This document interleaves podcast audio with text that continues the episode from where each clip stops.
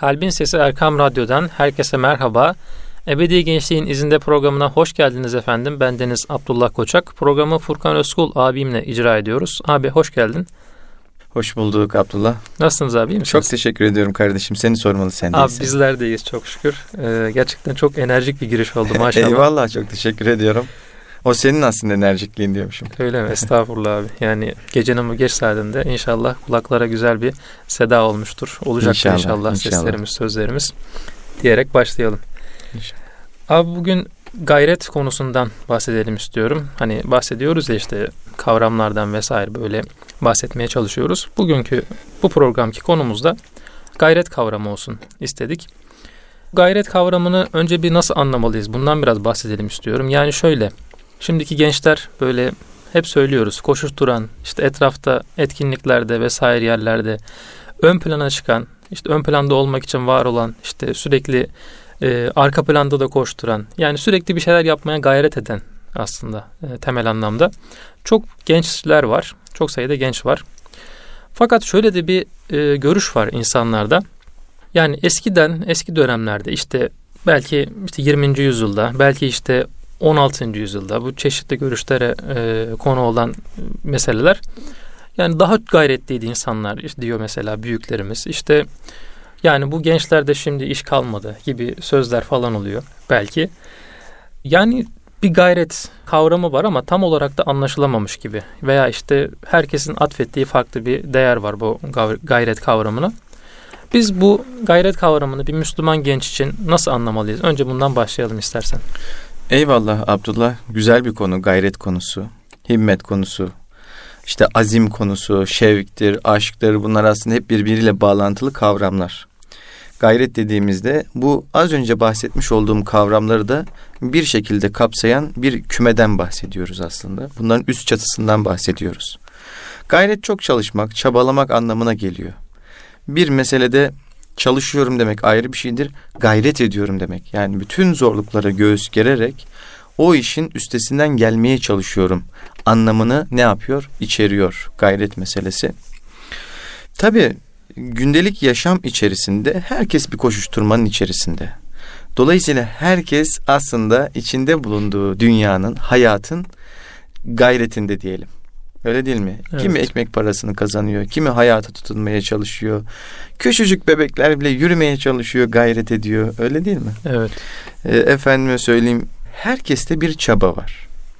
Dolayısıyla gayret çokça çalışmak, azim göstermek gibi anlamlara geliyor. Tabii biz programımızın niteliği açısından yani Ebedi Gençliğin İzinde isimli programımızın bağlamı çerçevesinde gençlerin gayretini ele alacağız. Gençlerde gayret ne anlama gelmeli? Bunu birazcık e, inşallah irdeleyeceğiz. E, ve aslında günümüzde karşılaştığımız belki bunu da sorarsın bilmiyorum ama e, gayretsizlik meselesinde aslında birazcık irdelemek lazım. Evet evet bunu da soracağım. Çünkü her zaman bahsettiğimiz bir şey vardır. Gençler deli kanlıdır. Yani kanları deli akar diyoruz. Değil mi? Dolayısıyla gayretin, gücün, dinamizmin en dorukta olduğu zaman dilimlerinden bahsediyoruz. Olması gereken zaman dilimlerinden bahsediyoruz diyelim. Evet. Dolayısıyla bu açıdan onlar için gayret önem arz ediyor. Gençler ve gayret kelimesi her zaman için böyle sanki dip dibe yan yana bitişik kavramlar gibi benim zihnimde e, teşekkül ediyor. Bu açıdan e, gerek okul hayatında, gerek okul dışında, gerek aile içerisinde, gerek e, sosyal aktivitelerde her zaman ipi göğüsleyenler kimler oluyor? Genel anlamda gençler oluyorlar. Yani bir yerde bir organizasyon yapılacağı zaman orada e, işte bizim ilk gençlik zamanlarımızda 13-14 yaşlarında da böyleydi. Hala da böyledir. Hemen gençlik teşkilatı ne yapar? Meseleye el koyar ve organizasyonu yapar. Teşekkür evet. eder yani. Bir anda diyelim bir iftar varsa hemen gençler koştururlar. Evet. Bir yerde bir salon programı varsa hemen gençler işte kapıda birisi durur, sahneyi birisi düzenler. işte gelenleri birileri karşılar. Böyle bir koşuşturma yaşanır. Ve gençler önü başı çeker diyelim. E, bu açıdan en basit meselelerden en böyle çetrefilli meselelere kadar insanın hayatında gayret olması gereken bir haldir diyelim. Yani gayret halinde olmak gerekiyor. Evet. Bu aynı zamanda kişinin manevi gelişimi için de böyledir. Öyle değil mi? Kişi manen çaba gösterir, e, gayretini arttırır. Arttırdığı ölçüde de istifadesini artırır. Evet. Bu böyle. Nimet külfet dengesi. Kişi ne kadar gayret ederse o kadarını alıyor. Nitekim evet. Kur'an-ı Kerim'de de buyurulmuyor mu? Kişi, kişi için ancak sayinin, çabasının, gayretinin karşılığı vardır. Evet. Dolayısıyla himmeti âli tutmak, gayreti âli tutmak kişi için sadece gençler için değil, her yaş grubundaki kişiler için başarının anahtarıdır diyebiliriz. Bugünlerde çok kişi başarıya nasıl ulaşacağını elbette merak ediyor, soruyor. Özellikle gençler bu hususta rehberlik almak istiyorlar. Evet. Nasıl bir metot belirleyelim? Yani metot belirlemek çok güzel de önce gayret etmeye karar vermek lazım. Hmm, evet. Önce ben kardeşim hangi yola girersem gireyim ama gayret edeceğim demek evet. lazım. E, çünkü gayret olmadığı zaman en muhteşem programları da çizseniz, en güzel metotları, usulleri de, esasları da belirleseniz şunu söyleyeyim, gayretiniz ölçüsünde verimli olacaktır. Evet. Örneğin çok e, kaliteli bir danışana gittiniz, rehbere gittiniz, ondan güzel e, bir program çıktı ve bu sizi belki ülke genelinde çok başarılı bir noktaya getirecek. Ama gayretiniz yoksa hiçbir işe yaramaz. Evet. Şey gibi aynı. Diyelim çok güzel bir araba var önünüzde. Böyle saatte diyelim işte 300 kilometre yol yapabilecek hani e, hmm. çok hızlı hızlı olabilecek bir araba. Ama siz ona benzin koymuyorsunuz. Evet. O araba ne işe yarar? Ancak içine binersiniz. Evet. Şöyle sağını solunu kurcalarsınız. Yani ancak buna yarar. Benim de aklıma şöyle bir örnek geldi abi. Şimdi revaçta olan bir kavram var. Yatırım tavsiyesi değildir diye böyle bir cümle var. Yani aslında şöyle yatırım yapılacak alan belirlenmeden önce o yatırım yaptığın alanın peşinden gitmeye biraz çalışması Bir fizibilite, gerekiyor. bir evet. arka plan çalışması. Evet yani mi? onun için uğraşması, koşturması gerekiyor yani. Yatırım yaptıktan sonra diyelim ki işte çalışmaya başladı mesela işte. Ha, çalışma planı hazırlayacak dedik. O çalışma planını sen uygulayacak mısın mesela? Bunun peşinden gidecek misin? İşte bu koyduğun hedefin peşinden gidecek misin? Koşturacak mısın? Biraz buna bakması gerekiyor gencin. Hı hı. Tabii kesinlikle. Ee, dediğim gibi herhangi bir yol haritası olmadan gayret olmaz. Yani evet. bir yol haritam yok. Ee, ama diyelim ki başarılı olmak istiyorum sınavımda. Ee, bunun için çok gayret edeyim. Sabahtan akşama kadar hep matematik çalışıyorsun. Hmm. Çok gayretlisin. Ee, ama totalde bir bütün sene içerisinde tamam matematiğin çok iyi ama Türkçen çok kötü, fiziğin çok kötü, kimyan çok kötü. Sende gayret var mı? Var. İşte burada da gayretle usulün birlikteliği önemli. Evet bir denge olması Bir denge olması gerekiyor. Yani ben e, usulü belirledim. Gayret etmeye de karar verdim. Kararım da var. Kararlıyım. Ve işte o zaman harekete geçmek lazım. Salt gayret hiçbir işe yaramaz. Salt usul belirlemek. Sadece usul belirlemek de işe yaramaz. Hmm. Bunlar birbirini bütünlemesi gereken şeylerdir. Tabi sınavlardan, okuldan, derslerden biraz örnek verdik ama hayatın genelinde e, böyle bir durum söz konusu. Kişi ne yaparsa yapsın. Her daim bir usul belirlemek zorunda. Usulsüz usul olmaz demiş eskilerimiz. Evet. Yani e, usul olmadan, bir yol, bir metot olmadan hedefe varılmaz anlamında söylemişler. Dolayısıyla bir yol haritamız olacak. Önümüzde bir rehberimiz olacak ve bu rehber çerçevesinde yol yürümeye başlayacağız. İşte bu da gayret. Bunun adı da gayret. Evet. E, o açıdan önemli bir kavram, çok esaslı bir kavram. Düşünmek gerekiyor. Bazen genç arkadaşlarımız soruyor. Ya ben de bir eksik var ama çözemiyorum diyor. Biraz konuşuyoruz ediyoruz. Arkadaşta gayret eksikliği var. Yani dikkatini şöyle bir toparlayıp hani şimdi motivasyon diyoruz ya şöyle bir motive olabileceği bir şeye ihtiyaç duyuyor. Aslında onu bulsa Abdullah bir anda arkadaş yol almaya başlayacak. Evet. Çok hızlı yol almaya başlayacak. O araba örneği gibi işte benzin koyulacak Aynen, yani benzin. arabaya. Yani o açıdan kavramlarımız çok önemli. Evet. Ee, aslında bizi biz yapan şeydir bu kavramlar. Yani problemlerimiz var, dertlerimiz, sıkıntılarımız, üzüntülerimiz birçok şeyimiz olabilir. buradan çıkmaya çalışıyoruz ama yaşıyoruz, anlamlandıramıyoruz. Niçin anlamlandıramıyoruz? Çünkü ihtiyacımız olan kelimemiz, ihtiyacımız olan kavramımız maalesef olmuyor. O açıdan da bizim kendimizi anlatma becerimiz düşüyor. Evet. Bunu arttırmak için her zaman söylediğimiz gibi tekrardan yine nitel, e, söyleyelim. Çok okumak lazım. Evet. Kavramları öğrenmek lazım, bilmek lazım. Birazcık derinliğine inmek lazım. Ne kadar kavramların derinliğine inersek aslında o ölçüde onun anlamından da istifade etmiş oluyoruz. Evet. Motivasyon kabiliyetimiz de bu oranda artıyor.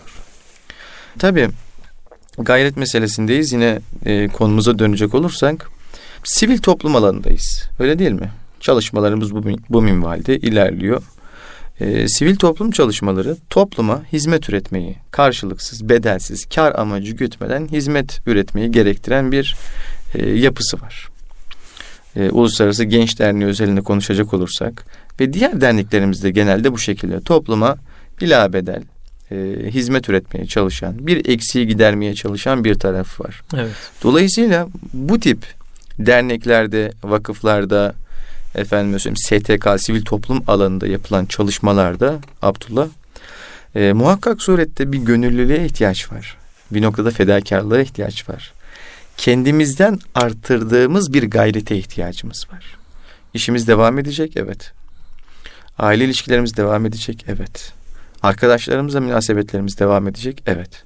Ama tüm bunların zekatı olarak bir gayreti buraya sarf etmekte fayda var. Evet. Bu kişinin hayatını ne yapıyor? Daha da bereketlendiriyor. Hayatına aslında anlam katıyor. Daha önceki programlarımızda söylemiş miydim bilmiyorum ama tekrardan e, istersen dile getireyim. Avrupa'da psikolojik rahatsızlık yaşayanlara reçetelerine şey yazıyorlarmış. Yani Tabii bütün Avrupa'dan bahsetmiyorum Avrupa'nın bir ülkesinde. Belki bir psikolog yapıyordur onu da bilmiyorum ya da psikiyatrist evet. yapıyordur. Ama böyle Ama bir tedavi böyle bir var. evet genellememiz evet. vardır ya, adamlar Avrupa'da şöyle bir şey yapmış evet. falan diye. Karşılıksız iyilik yapın diyorlar. Karşılıksız iyilik insana iyi geliyor. E, bu noktada işte gayret önemli.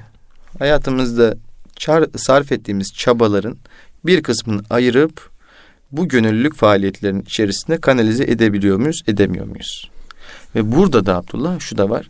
Sebat edebilmek gerekiyor. Yani bir işe başladık. Sistemli bir şekilde başladık. Evet. Bir dernekte, bir vakıfta, sadece bir faaliyette, bir projede neyse o proje ne zaman bitiyorsa o zamana kadar işte o gayreti sürdürmek lazım. Bizde adım atmada çok problem yok ama o adımın devamını getirmekte problem olabiliyor. Evet. İşte gayretin bir aşaması da bu. Ee, yani gayret aslında bir çabayla eşdeğer gibi görünüyor. Ama çabayı bir defa gösterdiniz bitti. Devam eden, devam eden çabanın bir adı da gayret oluyor. Yani yapılan girişimin devamını devamlılığı. Evet. Tabii devam etmesi gerekiyor. Evet. Ve devam ettikçe aslında o istikrara kavuştuğunda hem hayatınızın artık bir parçası haline geliyor. Bunu insan kanıksamış oluyor, özümsemiş oluyor. Evet. Hem de faydayı sürekli hale getirmiş oluyor. Evet. Bir de hem kendisi için bir fayda hem de toplum için toplum bir fayda. için bir fayda. Tabii. Yani önce aslında kendisine bir e, yatırım yapmış oluyor. Kendisinin faydasına olan bir iş yapmış oluyor. İşte bu kavramları öğrenme meselesinde de böyle yani. Önce kendisi öğreniyor. İşte sonrasında sivil toplum ayağında belki etrafındaki insanlara öğretiyor. Tabii. Yaşayarak öğretiyor işte, anlatarak öğretiyor. Tabii yani burada bu gençlik döneminde özellikle bu çok önem arz ediyor. Çünkü kişinin olgunlaştığı, kişinin kendini gelişti en çok geliştirmeye açık olduğu, hem zihnen hem ruhen hem fikren talep ettiği bir dönemdir gençlik dönemi. Hani ağaç yaşken eğilir derler ya. Evet. Şimdi ağaç yaşken eğiliyor. Yaşken kendini şekillendireceksin. Artık belli bir kıvama geldikten sonra boyun uzamaz, yüzün değişmez. Hmm, evet. Bir takım artık fiziksel e, özellikler oturmuş oluyor. Aslında ruhumuzda da böyle, insan psikolojisinde de böyle. Genç yaşta kendine ne kadar çok şey katarsan o kadar iyi oluyor. Örneğin derler ki genç yaşta dil öğrenmek daha kolaydır. Evet. Şimdi belli bir yaştan sonra dil öğrenmek artık zorlaşıyor. Gibi. Evet. Burada da genç yaşta kişinin gayretini yüksek tutması lazım. Yani evet. himmeti âli tutmak diyoruz ya. O gayreti, himmeti âli tuttuğumuzda, yüksek tuttuğumuzda kişi kabını o derece dolduruyor. Gönül kabını, zihnini, aklını, yüreğini o, o minvalde doldurmuş oluyor. Bu zaman içerisinde yıllar geçtikçe, olgunlaştıkça artık kişi büyüyor, bir yere gelmiş oluyor, bir kariyer sahibi olmuş oluyor. İşte gençlikte toplamış olduğu o elmaslar, o mücevherler, man, manevi mücevherler işte o zaman çarpan etkisi yapıyor Abdullah. Hmm, evet. Yani kişi e, şimdi küçük görmemek lazım. Yani genç yaşta yapılan ufacık bir gayretin bile önümüzdeki yıllarda nasıl bir çarpan etkisiyle nasıl bir berekete dönüşeceğini bizler bilemeyiz. Evet. Mesela çocukken birinin bize söylemiş olduğu bir söz. Öyle değil mi? Gayret eden bir diyelim ağabeyin, bir evet. amcanın, efendime söyleyeyim bir büyüğümüzün öyle çabalıyor, gençlik hizmetlerinde koşturuyor vesaire, gençlerle ilgilenmeye çalışıyor ya da bir faaliyetin ucundan tutmaya çalışıyor vesaire. O zaman bir gence söylemiş olduğu çok basit bir söz o gencin aklında yer edebiliyor. Evet. O genç onu büyütüyor içinde. O, o güzel sözü büyütüyor. O güzel söz onda dal veriyor, meyve vermeye başlıyor belli bir zaman sonra. Evet. O güzel söz onda efendime söyleyeyim projelere dönüşüyor. Evet. Artık farklı şeylere dönüşüyor. Ve dolayısıyla biz neyin e, nasıl etki yaptığını bilemeyiz. İnsanda bazen şöyle bir yanılsama da oluyor. Özellikle gençlerde de bunu görüyorum. E, ben gayret ediyorum hiçbir şey olmuyor diyor mesela.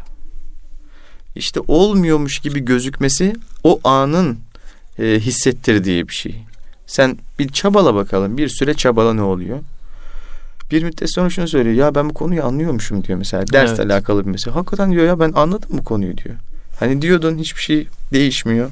Öyle değil Abdullah. Gayrette bereket oluyor işte. Harekette bereket vardır der ya geçmişler yine. Evet. İşte bu gayretin getirmiş olduğu bir berekete dönüşüyor. Müşküllerimiz halloluyor Allah'ın izniyle. E, efendime söyleyeyim hiçbir şey olmuyormuş gibi gelse de bir şeyler değişmeye başlıyor. Evet. Aslında o atılan tohumun yani bir yeşerme durumu var ve o yeşerme ne zaman olacak? O meçhul. Yani kişinin gayretine bağlı, zamana bağlı. Artık istidadına bağlı, evet, yeteneklerine bağlı. Pek çok şeye bağlı olarak değişiyor. O tohum ne zaman yeşerecek bilinmiyor. Tabii. Ama bunu belki ikinci bölümde daha açarız yani. O atılan tohum bir noktada illaki yeşeriyor yani. Bizim imanımız bu şekilde. Necip Fazıl'ın şair olma e, hikayesini biliriz değil mi? Annesi teşvik ediyor aslında. Evet, evet. Necip Fazıl küçük bir çocukken annesine şiir yazıyor. Annesi teşvik ediyor onu. Şiir yazmasını söylüyor. Evet. Necip Fazıl gayretli bir çocuk ama ne yapacağını çok bilemiyor. Ama annesi ondaki o ışığı görüyor. Ve o gayretini oraya teksif etmesini, yoğunlaştırmasının noktasını aslında bir yol gösteriyor. Evet. Annesi o dokunuşu yapmamış olsaydı belki Necip Fazıl olmayacaktı. Evet, evet. İnşallah abi ikinci bölümümüzde biraz da belki şeyden bahsederiz işte e, gayretsizlik nasıl aşılır. Çünkü gençler işte gayret etmek istiyor belki ama yani bir rehavet hali var belki çoğunda. İşte kimisinde başka hallerden dolayı ya yapmasak da olur gibi düşünüyor belki. Bunları biraz açmış oluruz. Erkam Radyo'nun kıymetli dinleyicileri, Ebedi Gençliğin izinde programımız kısa bir aradan sonra devam edecek. Huzur bulacağınız ve huzurla dinleyeceğiniz bir frekans. Erkam Radyo, Kalbin Sesi. Erkam Radyo'nun kıymetli dinleyicileri, Ebedi Gençliğin izinde programımız kaldığı yerden devam ediyor. Gayret meselesinden bahsetmeye çalışıyoruz. Gayret kavramını konuşuyoruz. İlk bölümümüzde abi biraz bu gayreti kavram olarak ele aldık. Yani gayret nedir, nasıl olur, işte gayretli insan nasıl olur gibi. Şimdi biraz istersen şundan bahsedelim. Gayret yani gayret var olan insan işte gayretiyle bir şeyler yapar dedik işte o tohum atılır bir noktada inkişaf eder. Ama peki bu gayretsizlik meselesi var. Yani kişi yapmak istemiyor. Rehavete kapılmış veya işte içinde o istek, o aşk, işte o şevk yok. Bu istek, aşk, şevk, işte gayret kavramları bu kişinin içinde nasıl var olabilir? Yani bu söylenince olacak bir şey midir mesela? İşte dedik ya bir program yapılır işte o çocuk o programa uymak uyarsa eğer işte o istediği sonucu elde eder. Peki yani bu programa biliyorsun abi herkes uyamıyor. Yani bütün çocuklar uysa herkes başarılı olur zaten öyle değil evet. Yani bu gayret bir çocuğa nasıl aşıla, aşılanabilir? Bir gence nasıl aşılanabilir? Biraz bunlardan bahsedelim inşallah. Evet Abdullah. Burada kainatın sırlarını çözdük, veremiyoruz. Evet. Ee, yani böyle bir şey diyemiyoruz. Sadece hasbihal ediyoruz, konuşuyoruz. Evet. Hani nasıl olur ben de tam olarak bilmiyorum ama karşılıklı konuşuyoruz. Düşünüyoruz. Düşündüklerimizi paylaşıyoruz dinleyicilerimizle, saygıdeğer dinleyicilerimizle. İnşallah bereketli oluyordur diyelim. İnşallah. Ben şöyle düşünüyorum. Nefes alıyorsak e, bir hayat enerjisi vardır. Hayat enerjisi varsa Abdullah az ya da çok kişinin bu hayatta bir gayreti vardır, bir şevki vardır. Bak az ya da çok. Evet. Bu şevkin, azmin, gayretin arttırılması ve doğru yöne sevk edilmesi meselesi var. Ya benim çocuğum hiç gayret etmiyor. Kardeşim hiç gayret etmiyor. Hayır ediyor. Gayret ediyor onlar. Ama nereye gayret ediyor? Hmm, evet. Örneğin bilgisayar oyunlarına meftun oluyor diyelim çocuk. Yani oraya bağlanıyor çıkamıyor. Öyle bizim zamanımızda mesela evet. çok vardı bilgisayar oyunları. Severdik de yani internet kafelere gidilirdi. Şimdi zannediyorum pek internet kafeler falan o kültür kalmadı. Evet. Ama bizim zamanımızda bu çok güçlü bir şeydi. Evet. İnternet kafeler. Hatta bazı çocuklar vardı sabah girerdi akşam çıkardı. Tabii falan. akşam çıkardı. Harçlıklar biriktirilirdi. Evet. Ee, yemek yenilmezdi oralara gidilirdi. Evet, Öylesine evet. bağlanırdı çocuklar. Bak bu çocuk gayretli. Düşünsene bilgisayarın başında 7 saat. Evet. Gözlerinin canı çıkıyor. Düşünebiliyor musun? Yani hiç kalkmıyor yerinden sürekli oyun oynuyor ya da bir şeyler yapıyor. Dolayısıyla bir gayret var, bir şevk var. Bir yaşam enerjisi, bir hayat enerjisi var. Bunun doğru yola sevk edilip edilmediği problem söz konusu evet. bana kalırsa. Ve problemi doğru teşhis ettiğimizde bence doğru bir çözüm yolda bulunmuş olur.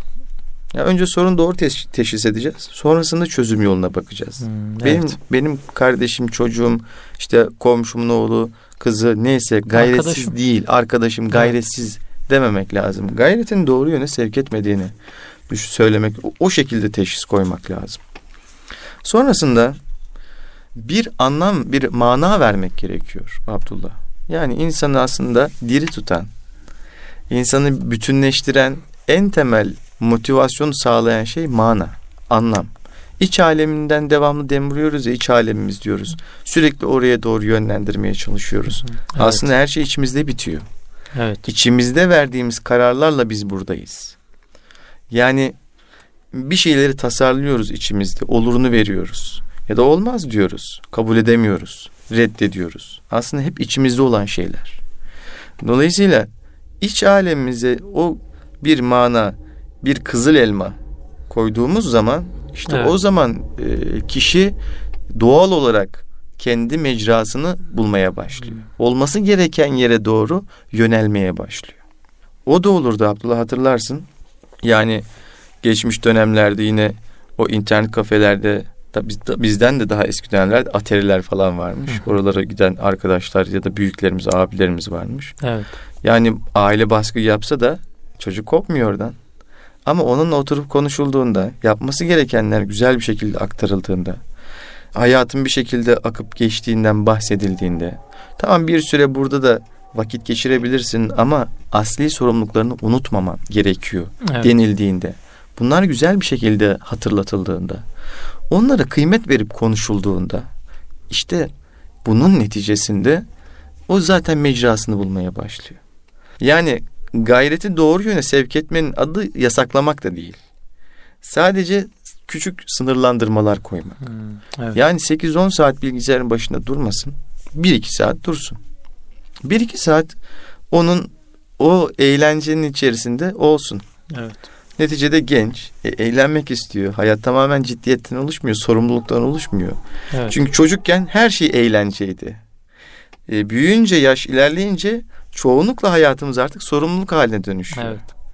Dolayısıyla onlar bir iki o geçiş sürecinin içerisinde yani eğlenceli bir dünyadan sorumluluk sahibi olmaları gereken bir dünyaya doğru geçiyorlar. Burada anlayış göstermek lazım. Burada onların o eğlenmelerine müspet manada eğlenmeleri için söylüyorum tabii bunu. Evet. Bu noktada fırsat vermek lazım. Bir enerji boşaltımına tabii, aslında buna ihtiyaç var. Lazım. Yani spor olur bu. Evet. E-spor olur. Artık e-spor diye bir kavram da girdi evet. hayatımıza. Bu olur. Arkadaşlarıyla e, gezmesi, dolaşması olur. Tabi burada müspet kavramın özellikle altını çiziyorum. E, çünkü menfi eğlenceler kişiyi tamamen mecrasız da bırakabiliyor. Yani işte bataklık olarak nitelendirebileceğimiz mekanlar, işte yerler, efendime söyleyeyim arkadaş grupları kişiyi tamamen e, düzleminden koparabiliyor. Yani Furkan'ı Furkan olmaktan çıkarabiliyor. Abdullah'ı Abdullah olmaktan çıkarabiliyor. Evet. Bu açıdan ona da dikkat etmek lazım. Arkadaş seçimi bu noktada çok önemli. Çünkü menfi ortamlar, olumsuz ortamlar, efendim söyleyeyim bunun gibi yerler, düşünceler vesaire aslında kişiyi kişi olmaktan çıkarıyor. Gayretin de bir anlamı kalmıyor. Evet. Anlatabiliyor muyum? Gayretin de bir anlamı kalmıyor. Azmin, şevkin, aşkın da bir anlamı kalmıyor. Hepsi aslında yuvarlanıp gidiyor. O açıdan dediğim gibi dengeyi iyi tutmak lazım. İslam evet. denge dini. Her şeyi bir nizam koymuş Allahu Teala, düzen koymuş. Kainatın bir düzeni var. Bu düzen birazcık şaştığında ki şaşmıyor da şaşsa diyelim kaos ortaya çıkar. Dünyada birazcık değiştiğinde diyelim hava sıcaklıkları 1-2 derece arttığında kaos çıkmaya başlıyor. Şu an gerek hükümetler gerekse işte bilim adamları bu konu üzerine çalışıyorlar değil mi? Evet. Dünyanın derecesi 1-2 derece artmış. 1-2 derece bizim için çok büyük bir fark değil gibi duruyor ama dünya için öyle değil. 1-2 derece demek buzullarda kopan yeni buzul parçaları demek. Kuzey kutbunda, evet, güney kutbunda evet. kopan yeni parçalar demek. Bu yeni parçalar erime anlamına geliyor. Yani koptuğunda eriyor bunlar. Hmm. Eridiğinde Sular su seviyelerinin yükselmesi anlamına evet. geliyor. Bu su seviyeleri yükseldiğinde bilmem kaç tane ülkenin aslında sular tarafından istilası anlamına geliyor. Evet. Bak bir iki derecelik farkın dünya üzerinde oluşturduğu tahribatı görebiliyor musun Abdullah? Evet. İşte insan da böyle. İnsanın da böyle bir klima ayarı var. Evet. Böyle bir oda sıcaklığı var. O sıcaklık değiştiğinde insan da krizlerle karşı karşıya gelmeye başlayabiliyor. Dolayısıyla o krizlerle karşı karşıya gelmemek için insanın kendisini toparlayabilmesi için gencin öncelikle irade sahibi olması, o iradesine güçlü bir şekilde sahip çıkması ve o iradesi çerçevesinde adımlar atması, gayretini devamlı diri tutması gerekiyor. Evet. Motivasyonunu diri tutması gerekiyor. Yani aslında her şeyin dediğin gibi abi bir dengesi var. Bir düzeni var. İşte bu gayretin de aynı şekilde. Bir, bir şekilde bir işin ucundan tutması gerekiyor. Şimdi biz genelde belki büyük şehirlerde, şehirlerde oturan gençlere yönelik konuşuyoruz ama yani küçük şehirlerde oturanlar, işte belki köylerde oturan kardeşlerimiz de bizi dinliyor. İşte belki büyüklerimiz dinliyor. İşte Çanakkale'den Zeynep teyze dinliyor mesela.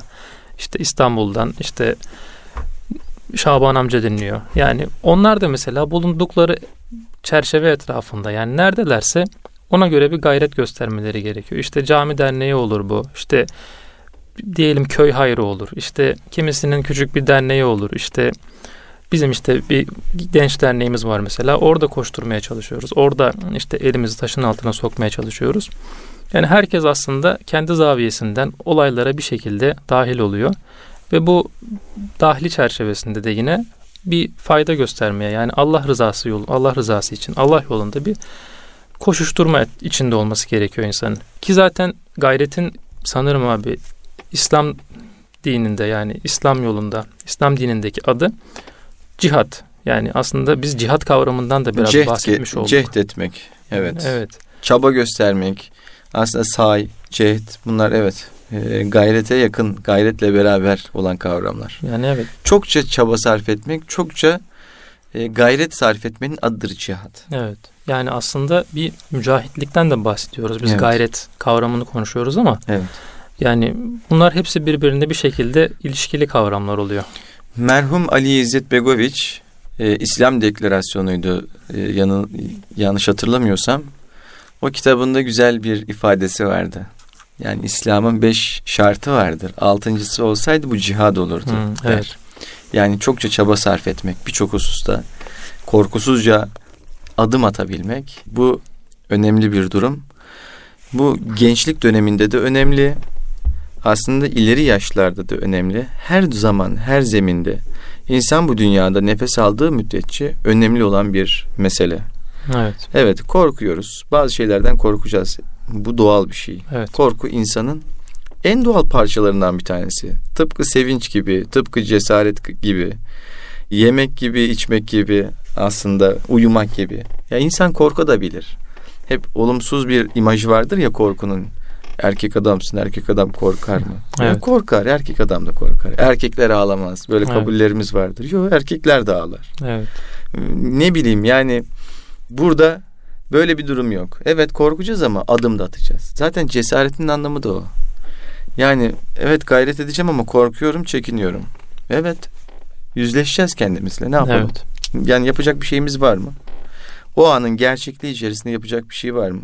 Evet. Yani tırnak içerisinde söylüyorum. Sihirli bir değnek gelip bizim önümüzü açacak mı? Yok. Böyle bir şey yok. Önümüzü açacak şey aslında yine sebeplerle olacak. Allahu Evet. Teala'ya ya müsebbibel esbab ey sebeplerin işte halk edicisi, yaratıcısı anlamında seslenişimiz var ya. Biz böyle sesleneceğiz. Allahu Teala sebepleriyle bize des- destek olacak, yol gösterecek. Evet. Dolayısıyla sadece bizim gayretimiz meselesi de değil.